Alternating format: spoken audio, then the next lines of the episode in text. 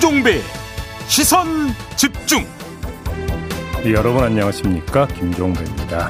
이 제8회 전국 동시 지방선거일이 밝았습니다. 그래서 오늘 시선집중은 특별히 30분 더 연장해서 9시까지 우리 애청자분들과 함께 할 텐데요. 3부에서 각 당 차례로 연결해서 유권자를 향한 마지막 호소 들어보고요. 4부에서는 선관위 연결해서 투표할 때의 유의사항 알아보겠습니다.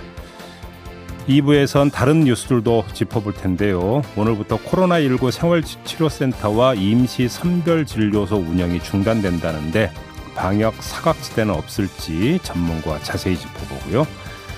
양산 평산마을에서 욕설 시위를 이어온 보수단체 회원들을 고소한 문재인 전 대통령 측 입장도 들어보겠습니다. 6월 1일 수요일 김종배의 시선집중, 광고 듣고 시작합니다.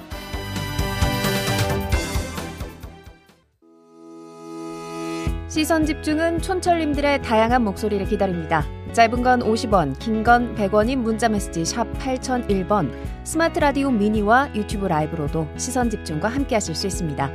믿고 듣는 진품시사, 김종배의 시선집중.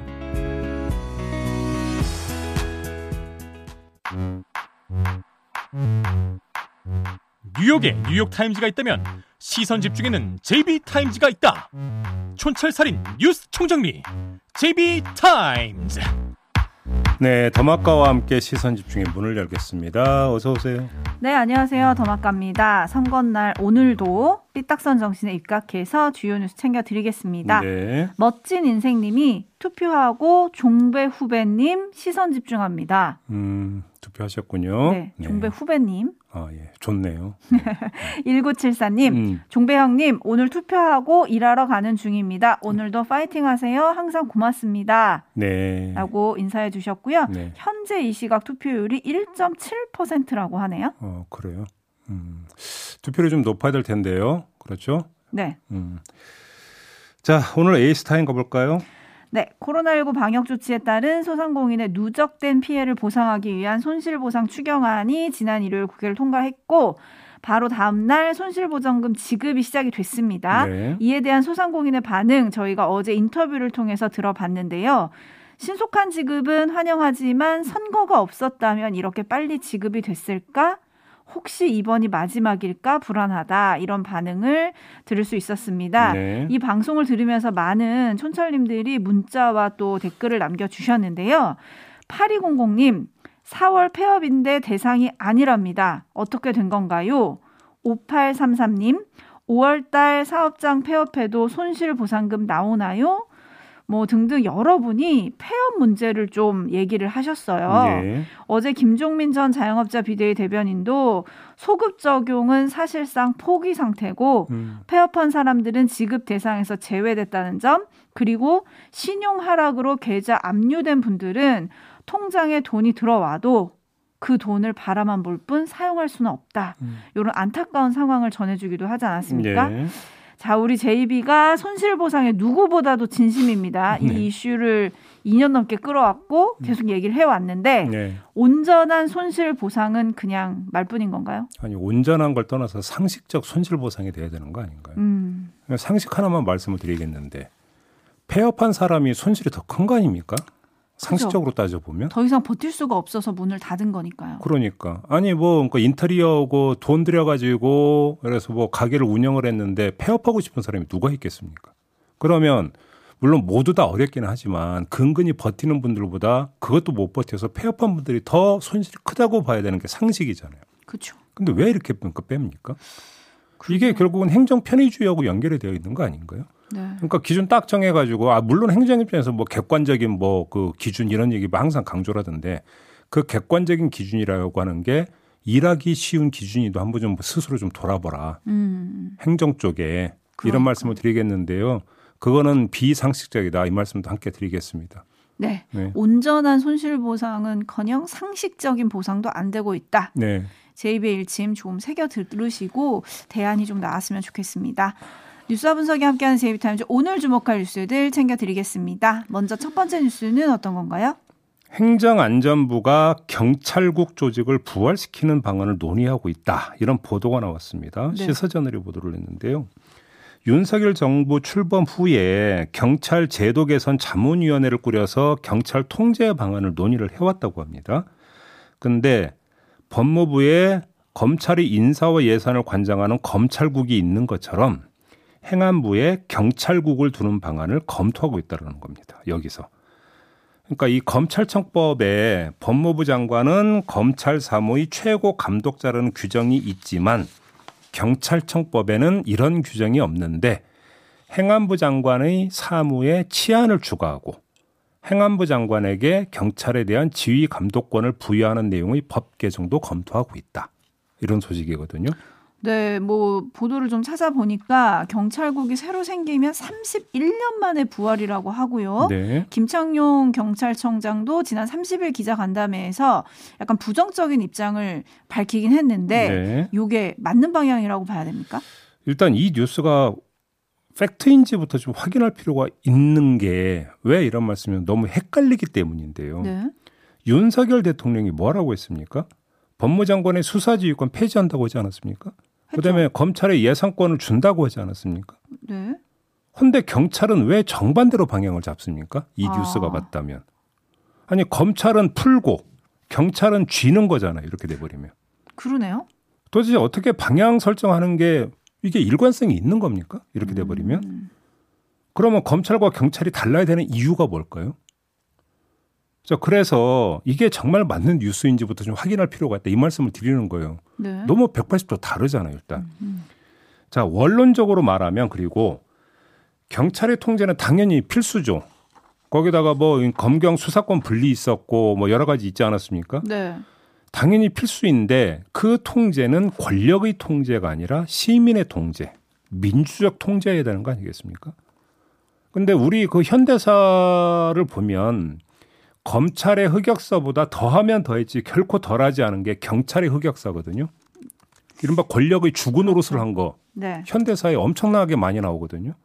그렇기 때문에 권력의 통제가 아니라 시민의 통제가 돼야 된다는 말을 특히 더 강조를 하는 건데 이런 경찰에 대한 통제에 정치 논리가 스며들 수 있는 통로를 열어버리면 안 되는 거 아니겠습니까?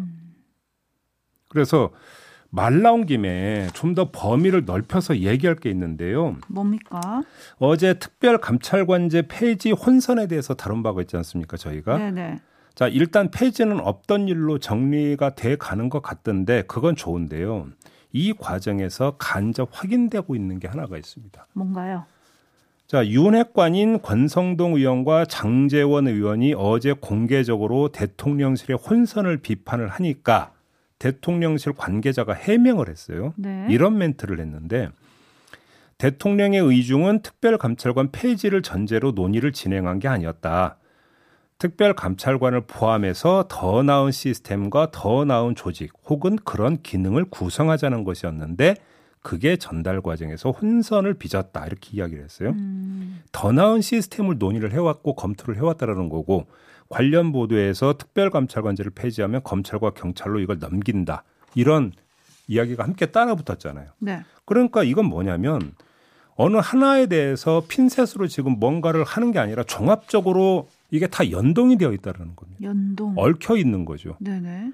민정수석실 폐지, 그다음에 어제 국무회의에서 통과됨으로써 이제 실행 국면에 들어간 법무부 장관 직속 인사정보관리단 설치, 네.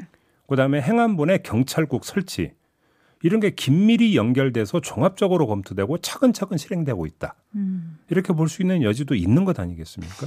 그러네요. 그렇게 놓고 본다면 우리나라의 사정체계, 수사체계가 큰 틀에서 지금 재편될 움직임을 보이고 있다라는 얘기로도 연결이 되는 건데 그러면 이 평가와 검토도 종합적으로 이루어져야 되는 거 아니겠습니까?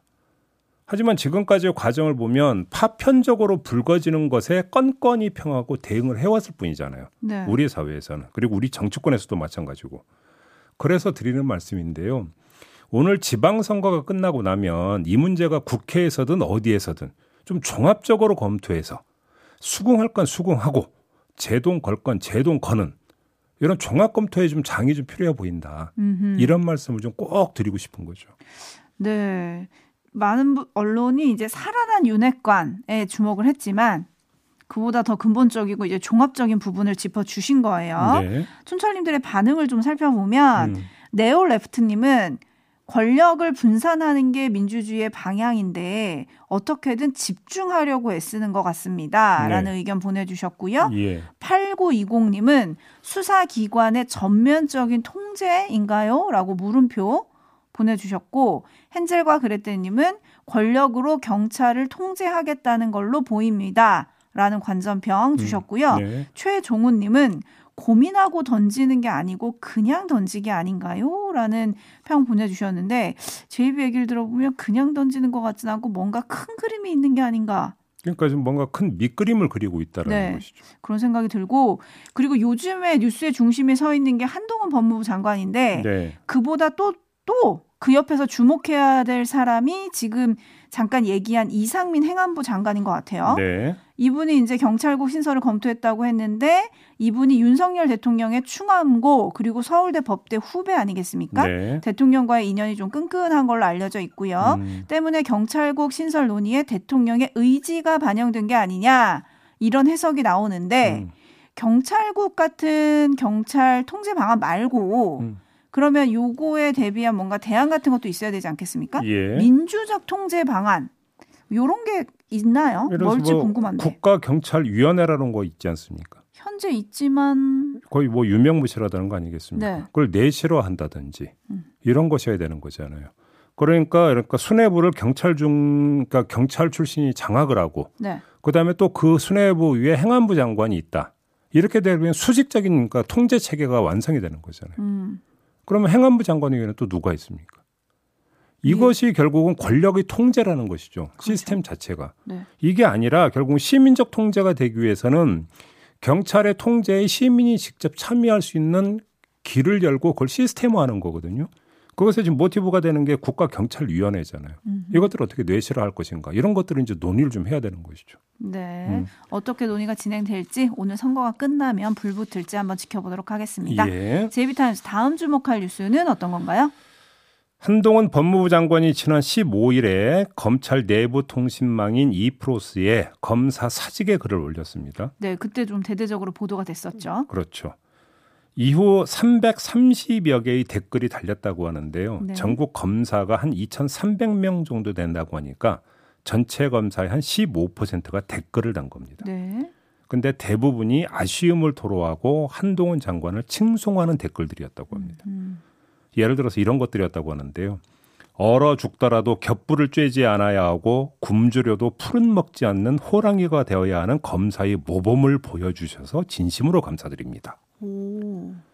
조선 제1검의 모습은 후배들에게 든든한 설레입니다. 네. 뭐 등등의 댓글이었다고 합니다. 네, 뭐 그야말로 칭송하는 댓글인데 뭐 이걸 좀 어떻게 봐야 할까요? 같은 말이라도 아다르고 어다른 법이고요. 똑같은 말이라도 어디서 하는지에 따라서 이게 그 느낌이 다른 것 아니겠습니까? 그렇죠. 제가 한번 이렇게 그 비교를 해보겠습니다. 이 프로스의 댓글을 단 게 익명에서 누가 단 건지 모른다라고 한다면 저는 거기에 이게 떠나는 그 선배에 대한 아쉬움을 진짜 잔뜩 담은 것으로 뭐 그럴 수도 있다라고 생각을 해요. 근데 제가 주목한 건 누가 댓글을 다는지 다 안다라는 겁니다. 아하. 이거는 어떤 그러니까 검사가 댓글을 단 건지 금방 확인이 가능하다고 하거든요. 실명 확인이 된단 말씀이시죠? 그렇죠. 그러면 한번 봅시다. 이렇게 칭송의 댓글을 달면 만약에 어떻게 되겠습니까? 여기서 눈도장 찍기라고 하는 이야기가 따라 붙을 수 있겠습니까? 없겠습니까? 따라 붙겠네요. 특히나 그 대상이 누가 됩니까? 검사들에 대한 인사권을 사실상 행사하는 법무부 장관 아니겠습니까? 네. 그러면 이게 눈도장 찍기 차원으로 오해살 소지가 너무나 다분한 거 아니겠습니까? 그걸 넘어서 자발적 충성으로까지 확장이 되면 그때는 어떻게 되는 겁니까? 조금 전에 그러니까 시스템 이야기를 했잖아요. 네. 시스템 이전에 2심 전심 시스템이 완성이 되는 거잖아요. 그래서 검찰의 독립성이나 중립성 이런 것들은 말짱 공연불이 되는 거 아닙니까? 그러네요. 네. 제가 떠나는 동료나 선후배 검사들에게 잘 가라는 인사라고 할 수도 있는데 너무 삐딱한 거 아니냐라고 물어보려고 했는데 네, 좀 삐딱하게 봐야 되는 문제인 것 같네요. 7782님 사회생활은 검사들처럼 느낌표 빡 주셨어요. 네. 셜록지니님, 너무 닭살이네요. 라고 주셨고, 네. 밥하기 싫은 여자님은 권력이 무섭구나. 이래서 출세를 해야 한다. 라는 자주 섞인 말 보내주셨고, 9261님, 조선 제일털 JB. 존경하고 또 존경합니다. 저는 커피 한잔 주세요. 조선 제일털. 이거 좋다. 아, 좋습니까? 조선 제일털? 예. 앞으로 밀어드릴게요. 조선 제일털. 근데 줄여서 하려니까 갑자기 이게 어감이 되게 안 좋네. 그러니까요. 조와 털만 읽으면 좀 그렇죠? 자, HB, 사람이 지금. HBYI님, 윤석열 대통령은 이 현상을 어떻게 볼까요? 어떻게 볼까요? 이인자 견제를 할까요? 글쎄요. 네. 아무튼 이 댓글들이 어떤 영향을 줄지도 저희가 시선 집중하겠습니다. 네. 많은 분들이 관심을 보여주고 계시네요. 자, 뉴스와 분석이 함께하는 JB 타임즈 선거날도 생방으로 함께하고 계신데요. 네. 다음 주목할 뉴스 전해드리기 전에 3월 31일로 잠깐 돌아가겠습니다. 당시 김은혜 대통령 당선인 대변인의 목소리 잠깐 들어보시죠. 그 청와대 특수활동비 에 대해서 당선인께서 어떻게 집행하거나 어떻게 공개를 하겠다라는 방침이나 구상 이런 게 있는지 궁금하고요. 네. 그 청와대 제2부속실 폐지가 공약이었는데 대통령 배우자 담당 업무가 없을 수는 없을 것 같아서 업무가 발생할 경우에는 1부속실이 그때그때 맡게 되는 거라고 이해하면 될지 여쭤봅니다. 제2부속실 폐지와 관련해서는 대통령 윤석열 당선인의 입장이자 공약이었죠. 이것은 폐지는 폐지입니다. 그래서 그 말씀 그대로 받아들여 주셨으면 좋겠습니다. 네, 이렇게 이야기를 했는데 어제 다른 말이 나왔죠. 김건희 여사가 지난주 토요일에 어떤 대통령 집무실과 마당 등 대통령실 경내에서 윤석열 대통령과 사진을 찍어서 자신의 팬클럽에서 공개가 되지 않았습니까? 네. 그 후에 논란이 불거졌고 이와 관련해서 대통령실 관계자가 김건희 여사 보호자기구 필요성을 거론을 했습니다. 네. 영부인을 담당했던 제2부속실이 없는 건 다 아실 것이다. 지금까지 김건희 여사의 특별한 대외 활동도 없었다. 근데 앞으로 활동할 때 보호자 기구가 필요하다는 문제의식을 갖고 있다.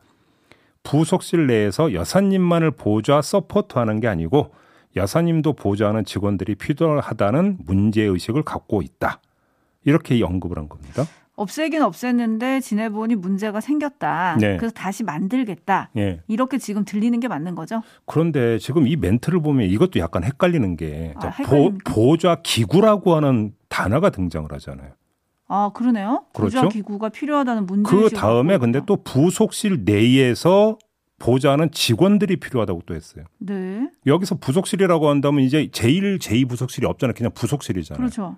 그러면 지금 그냥 있는 부속실에 김건희 여사 보좌하는 직원들을 그러면 추가 투입하겠다라는 건지 아니면 지금의 부속실 기구와는 다른 보호자 기구를 또 신설을 하겠다라는 건지. 네. 이 멘트만 갖고는 도저히 지금 정리가 안 돼요. 네. 그러니까 지금 대통령실에서 나오고 있는 메시지를 보면 뭔가 좀 쫙 정돈된 메시지가 아니라 뭔가 헷갈리는 메시지가 계속 나오고 있는데 지금 이 멘트만 하더라도 지금 그렇지 않습니까? 네. 일단 그 점을 좀 지적을 하겠고요. 거기다가 여사님도 보호자하는 직원들이 필요하다고 했잖아요. 복수형이잖아요. 복수죠. 복수형. 네. 이것도 좀 주목을 해서 봐야 되는 건데 이렇게 되어버리면 제2부속실을 폐지하겠다는 애초의 약속이 무슨 의미가 있느냐. 의미가 없어지는 거죠. 얘기는 사실은 뭐 당연히 따라붙을 수 있는 거 아니겠습니까? 네. 그러면 이 얘기는 어디로까지 올라가냐면 이게 앞으로 하겠다는 건지 사실상 지금 이미 되고 있는 건지 저는 그게 궁금한데요. 아. 왜 이런 말씀을 드리냐면 사진 찍었잖아요. 찍었죠. 누가 봐도 셀카 아니었잖아요. 그렇죠. 그러면 누가 찍어준 겁니까? 그러니까 지나가던 행인이 찍어준 건 아닐 거 아니겠습니까? 그렇죠. 그러면 대통령실 직원 누군가가 찍어줬는데 네. 예를 들어서 그럼 그 뭐 이 경호 직원이 찍어준 겁니까? 아니면 대통령 집무실 안에 그 내부에까지 그럼 경호 직원이 들어갑니까? 그게 아니라면 누가 옆에 있다가 그걸 찍어준 겁니까? 그러면 그게 윤석열 대통령을 보좌하는 부속실 직원이었습니까? 아니면 김건희 여사를 실질적으로 보좌하는 다른 직원이었습니까? 네. 이것도 좀 분명히 해야 되는 거 아닙니까? 그래서 제가 말씀을 드리는 게 앞으로 만들겠다라는 건지 사실상 지금 운영이 되고 있는 건지 이것부터 좀 명확히 해라. 이 이야기도 좀 함께 해야 되는 것이죠. 참고로 지난 30일 해명이 조금 왔다 갔다 했던 대통령실 관계자가 있었죠. 그 관계자 옆에 있던 또 다른 관계자는 이렇게 얘기했다고 합니다. 부속실 직원이 찍었다. 그러니까 그래서 드리는 말씀이에요. 그 네. 부속실 직원이 네. 업무가 정확히 뭐냐. 그렇죠. 그리고 심지어 그 사진을 아마 보신 분들은 느끼셨을 텐데요. 김건희 여사가 핸드폰을 들고 있어요. 그러면 김건희 여사 핸드폰으로 찍었다는 건 아니죠. 아니다. 네. 그리고 지금 또 어떤 분들은 아니 대통령 부인이 집무실에 간 게 뭐가 문제냐 사진 가지고 왜 그러냐라고 하시는데 그 사진이 공개된 배경도 조금 짚어볼 필요가 있죠. 루트도 짚어볼 필요가 있고요. 네. 왜 그게 그러면 청와대를 통해서 이게 나오는 게 아니라 팬클럽을 통해서 이게 지금 나오느냐도 문제도 청와대 있고. 청와대 아니고 대통령실. 아, 죄송합니다. 대통령실을 통해서. 그렇죠. 이런 얘기도 좀 짚어야 되는데 이거저거 다 떠나서 제2부속실 얘기 나왔으니까 필요하면 하세요. 그리고 양해 구하고 그렇죠. 약속 못 지켜서 미안하다고 하고 하세요. 네. 이렇게 자꾸 돌리면서 혼선 주지 말고 이 말씀을 드리겠습니다. 네. 마무리하죠. 더마카 수고하셨습니다. 고맙습니다.